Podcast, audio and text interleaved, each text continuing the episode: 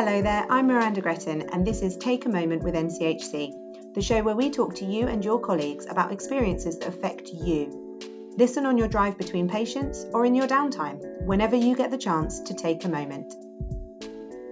Hello, my name's Beth Cooper. I am the clinical lead learning disability nurse from the South Norfolk Learning Disabilities team. Tell me about your job. What does a typical day look like for you? We're a nine to five service. Um, we work in the community with people with learning disabilities to help meet their health needs um, and get support in place to ensure that they can meet their full potential. So, in terms of the support, what is it that you're doing for somebody? So, if somebody comes to your service, are they on your books for a while? Would they kind of stay with the service for a long time? What kind of support are you giving? Is it things like, you know, helping them get into work or helping them in with school and things like that or studies? Is, you know, what kind of support do you give? We receive lots of referrals from adults um, 18 years and over, and they can be from a, such a wide, varying range of things. So, we do physical health support, so that might be health action planning, ensuring people's health needs are being met.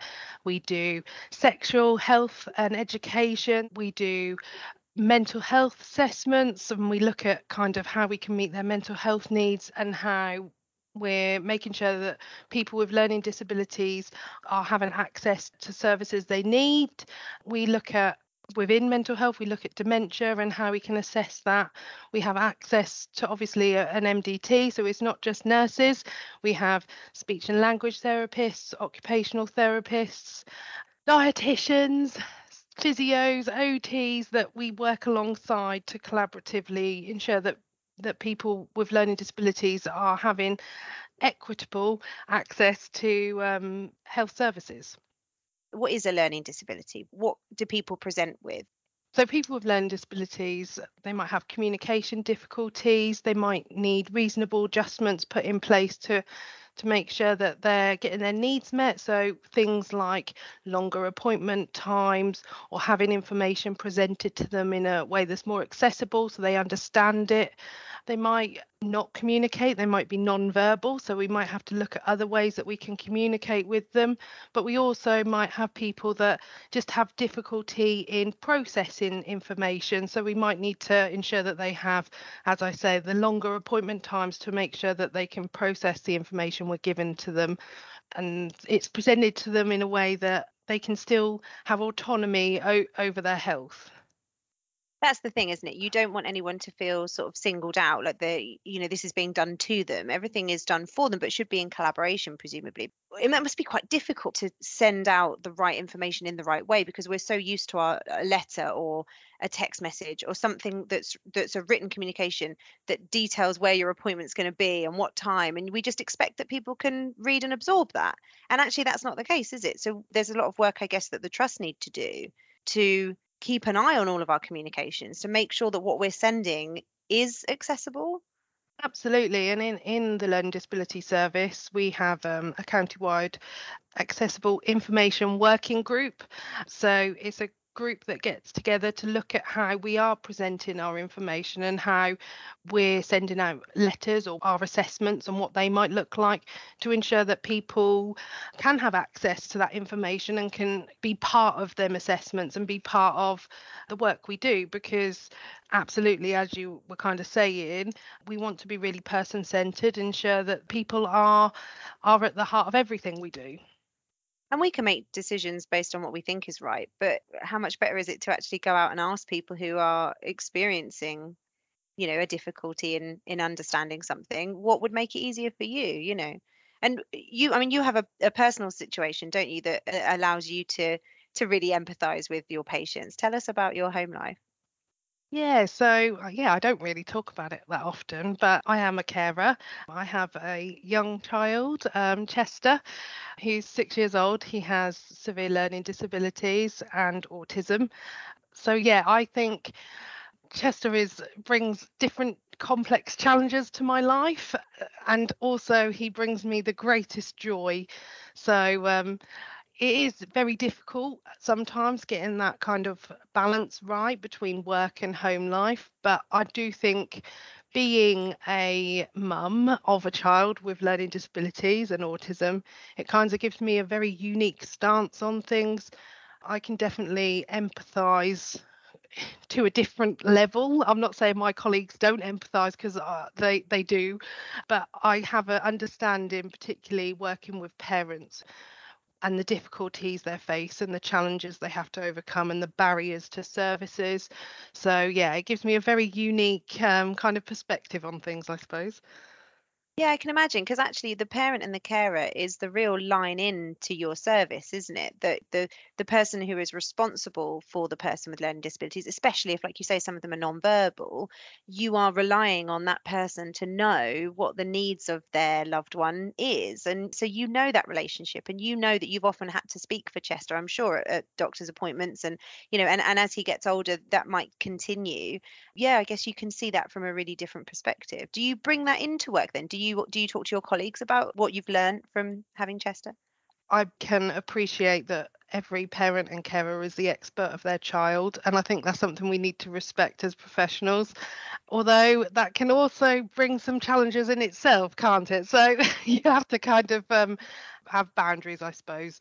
But with regards to talking to my colleagues, I think when we're having kind of clinical supervisions and we're talking about cases, I'm able to kind of see a different side of things sometimes. So when I'm supporting my team and and looking at a particular complex case, I always think of it from the carer's perspective and, and from the parent's perspective. And I always kind of try and take that stance sometimes and, and use that coaching techniques to try and ensure that nurses within the South are looking at a different dynamic, I suppose, looking from a different angle. Have you ever come across any issues in services that you've used with Chester? So, as the parent carer, when you've come up against your counterparts, let's say, have you ever experienced any issues or anything that you would then sort of be able to take back as learning? Do you use the trust services or do you use services outside of the trust? Yeah, so his needs are met within the trust. He's under the children's paediatrician, but you have to kind of keep them professional boundaries his pediatrician is incredible. She understands. She'll sit and give me the time and listen to me, and and she takes on my professional views, if you like, and and my professional understanding of, of what Chester's needs might be. But also, she she's very good at helping me be a mum because I think that's important. That I'm still a mum, and I'm not always seen as the expert in the room when it comes to Chester because I can't be his mum and his nurse. I think that's unhealthy, and I wouldn't encourage anyone that is a carer to take on all them roles if you are a professional in, and working in this kind of work. You need support too as his mum. In a way, I suppose some people might see you as being in a slightly elevated position in terms of his care because of what you know you can walk into a, a, room full of professionals and say right i think it's probably this this and this that he needs because you deal with it you know on a daily basis. But actually like you say there's that line where being a mum and being a professional stops and you know you need to sometimes just be there for him yeah, absolutely. And I need professionals to know that I am the expert of Chester and, and I know his needs best. I know how best to, to meet them needs. However, I also need professionals to know that there there is times when I need to be a mum and also I might be an expert in in my own kind of field. I work in learning disabilities, so arguably I, I do have some expertise and knowledge in, in that area, However, I'm not the expert of of everything, and I and I wouldn't be expected to be the expert of everything. I think there needs to be kind of an acknowledgement that we can't all be the best at everything, and there is some going to be some gaps within my knowledge base too. Yeah, and that's a good lesson, isn't it, for everybody that you're not going to know everything. It's learning a lot of the time, and you're constantly learning. I'm sure that you'll learn things as Chester gets older as well. What are your hopes for the service moving forward? Obviously, as Chester grows and you, you know he's going to become an adult, um, and he's going to be using your services. Is there anything that at the moment the service doesn't do that you hope it will in the future? Um, no, I think I have to admit, I, I'm not just saying this because it's where I work, but I do think in adult services, we are so dedicated and passionate about person centered care and ensuring that we put that young person or that adult at the center of everything we do. I think we do incredible work every day. I see my colleagues doing such incredible things and ensuring that they're advocating for the needs of, of their patients. So I honestly don't think I don't think I would change anything. As time goes, services will evolve and we'll identify new things that we might need to branch out to and maybe new ideas will come in because that's the way health goes isn't it? We kind of always evolve but i'd be very proud to um, have chester in our service um, and be supported by some of my colleagues. What kind of support do you receive sort of uh, outside of the professional? So yeah i have some top tips for carers. So my number one is definitely find your tribe. What I mean by that is find people that are in your support network. I think in the kind of SEN community, the special educational needs community, there is lots of support out there. There's lots of forums, there's lots of ways that you can connect with other people. So I definitely say what my number one top tip is to find those support networks and ensure you've got someone to talk to or someone that's had an experience so you can kind of get more information because um, knowledge is power when you have a child with additional needs. So yeah, it's knowing how to navigate services and knowing what where you need to turn to. My number two tip is take some time for yourself. So that might be something really small. I, I'm partial to a Starbucks. My thing I try to do is to to take some time for myself as I go and get myself a coffee, but that might be doing something with your friends. It could be something really small like having a bath. Like just do something for you because in in kind of the day-to-day life of supporting children or young people or even in any kind of caring capacity, it can be really isolating, but it can also be really overwhelming and get quite stressful at times. So I think it's important to take some time for yourself. My number three is always have something to look forward to. So that might be a family trip or a holiday, um, but also things like nights out with friends or doing something with people that are important to you. Um, so, yeah, always having something in the future to kind of look forward to because that definitely helps me. And lastly, identify the people, and this could be inside of work or external, that you can go to when you need a rant because there is going to be them days where you've had a really difficult night. Um, Chester doesn't sleep, so sometimes I'll come in and he's only had an hour's sleep, and I just need to have a two minute rant. And so you need to identify your people that you can rant to. Yeah, you have to find that person that you can get on the phone to at at whatever time and just kind of go i've not had any sleep and he's doing this and this is the new challenge and or this is something else has happened or but yeah they're my top tips for if you're a carer. Really really good tips. I think those will be really useful to a lot of people listening to this and i think that that last one really resonated with me because i think quite often there's a difference between asking for help and just needing to rant you know and when you go to someone and say oh i've had no sleep chester doesn't sleep like sometimes the first instinct will be well how can we fix that for you and yeah. sometimes you don't need it to be fixed you just want someone to say that sounds really hard are you okay do you need anything like just as simple as that just giving you yeah. that time and listening isn't it Absolutely. And a lot of the kind of challenges that I am faced with on a day to day, we're not going to fix. No one's going to be able to fix them. Um, so it's just acknowledging Beth, I can really hear that you're having a difficult time or you've had a difficult night with Chester. Let's have a coffee and then let's let's kind of talk about it. And it's just having them opportunities to talk. Yeah. So I have also done some top tips for staff supporting people with caring responsibilities. Amazing. Let's hear those. okay. So I obviously it, within within the nursing team in the south they won't mind me saying, but I do have a few of a few nurses that have caring responsibilities at home, and I kind of think number one is always listen and just giving opportunity. So it's kind of the reverse of the other tips. Listen, give opportunities to um, celebrate successes.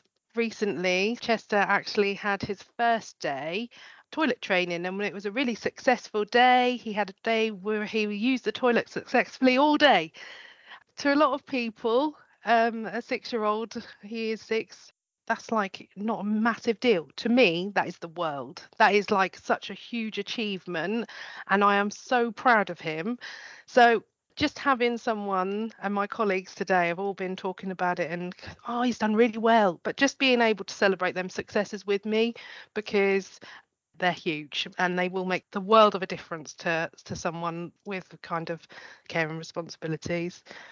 Um, i think compassionate leadership is kind of my second tip my manager stephen is the most compassionate manager i've ever had and he is so understanding and without that i think people would struggle without having kind of a leader or or managers that can can kind of be really compassionate around home life and personal situations. And i know the trust is incredible with with well-being and looking out for carers. I know there's been lots of stuff going around on comms around um, looking out for your well-being. So yes absolutely compassionate leadership. And then I think from my point of view, leading a team where I do have some staff members with kind of care and responsibilities is knowing my staff and knowing when to recognise the good and the bad days. So I think I've got pretty good uh, and i think it's also because i'm in a similar situation so i can recognize it a little bit better. Um, but it's recognizing when someone's not quite themselves or not quite their norm if you like. So it's kind of pulling people and going is there something i can help with? Is something going on? Should we talk about it? So yeah it's knowing your stuff. So they are my top tips for supporting people with care responsibilities?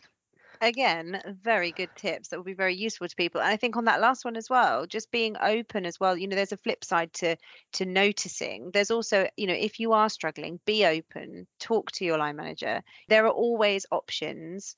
There's always things that can be done to support people. We've got carers leave in the discretionary leave policy. There's things that can be done to support we always look at flexible working opportunities as well in the trust. So there's things that can happen. So I do feel like sometimes it's definitely important to spot uh, when people are struggling you're right but i think we ourselves need to be open don't we and say look you know put your hand up and say i'm struggling i need some help yeah, no, absolutely. I think uh, you've got to be open about it because you can't hide it. You can't run away from it, unfortunately, particularly in my situation. And I think it's better to be open and upfront and kind of say, these are the difficulties I'm facing because that that in turn, whether you like it or not, it will have an impact on your work in some way, shape, or form.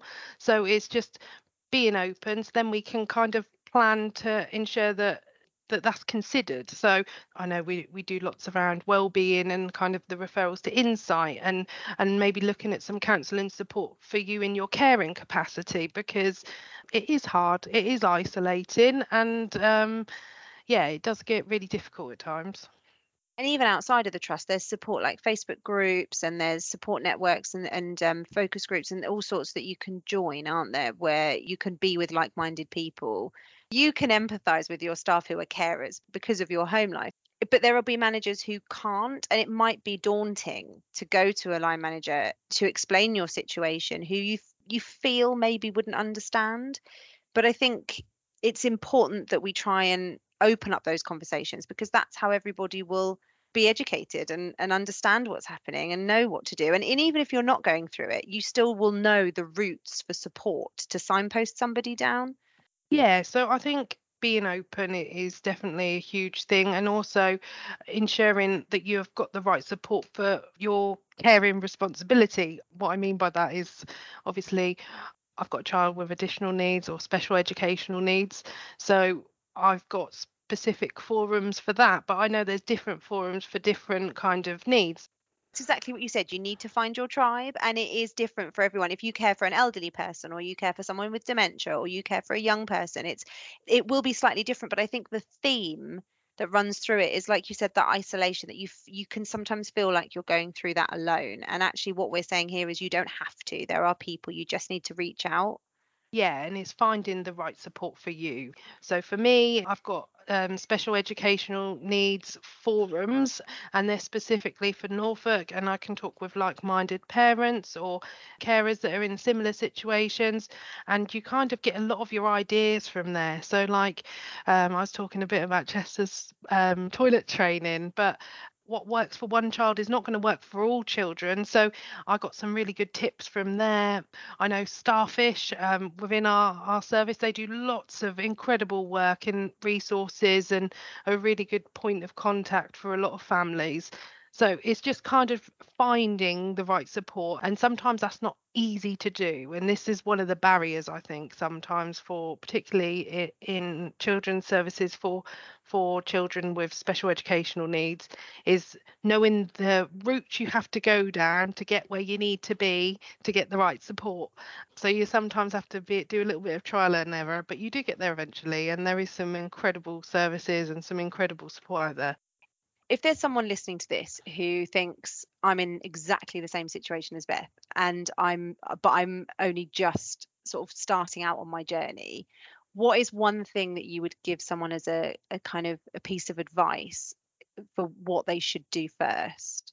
Anyone that that is starting out on this kind of or suspecting maybe that their child's got autism or learning disabilities, the first thing I would do is not dwell on what they can't do, dwell on what they can, because it's so important that you don't compare your child to another child. I think it's very easily done, and I think you can get yourself in a very negative mindset. So, absolutely, don't dwell on what they can't do, celebrate what they can. That was my top tip, number one. uh, the number two would be again, it's always going to come back down to support because that is the most fundamental thing for any family going through this kind of journey. Find your support network. Um, I've got an incredible family that support me with Chester and, and working full time. But yeah, find your support. That might be through your family, that might be external, that might be through other services. But absolutely find a really good, robust support network. And my final tip is if anyone inside the trust really needs some support, they need someone to rant to for five minutes, they need someone that understands, then please do give me an email, give me a phone call. I'm always, I'll, I'll be one of your support networks. Thank you for listening to Take a Moment with NCHC. If you've enjoyed this podcast, please visit the podcast intranet page to leave a comment and for details of our other episodes. You can also follow NCHC on all social media channels.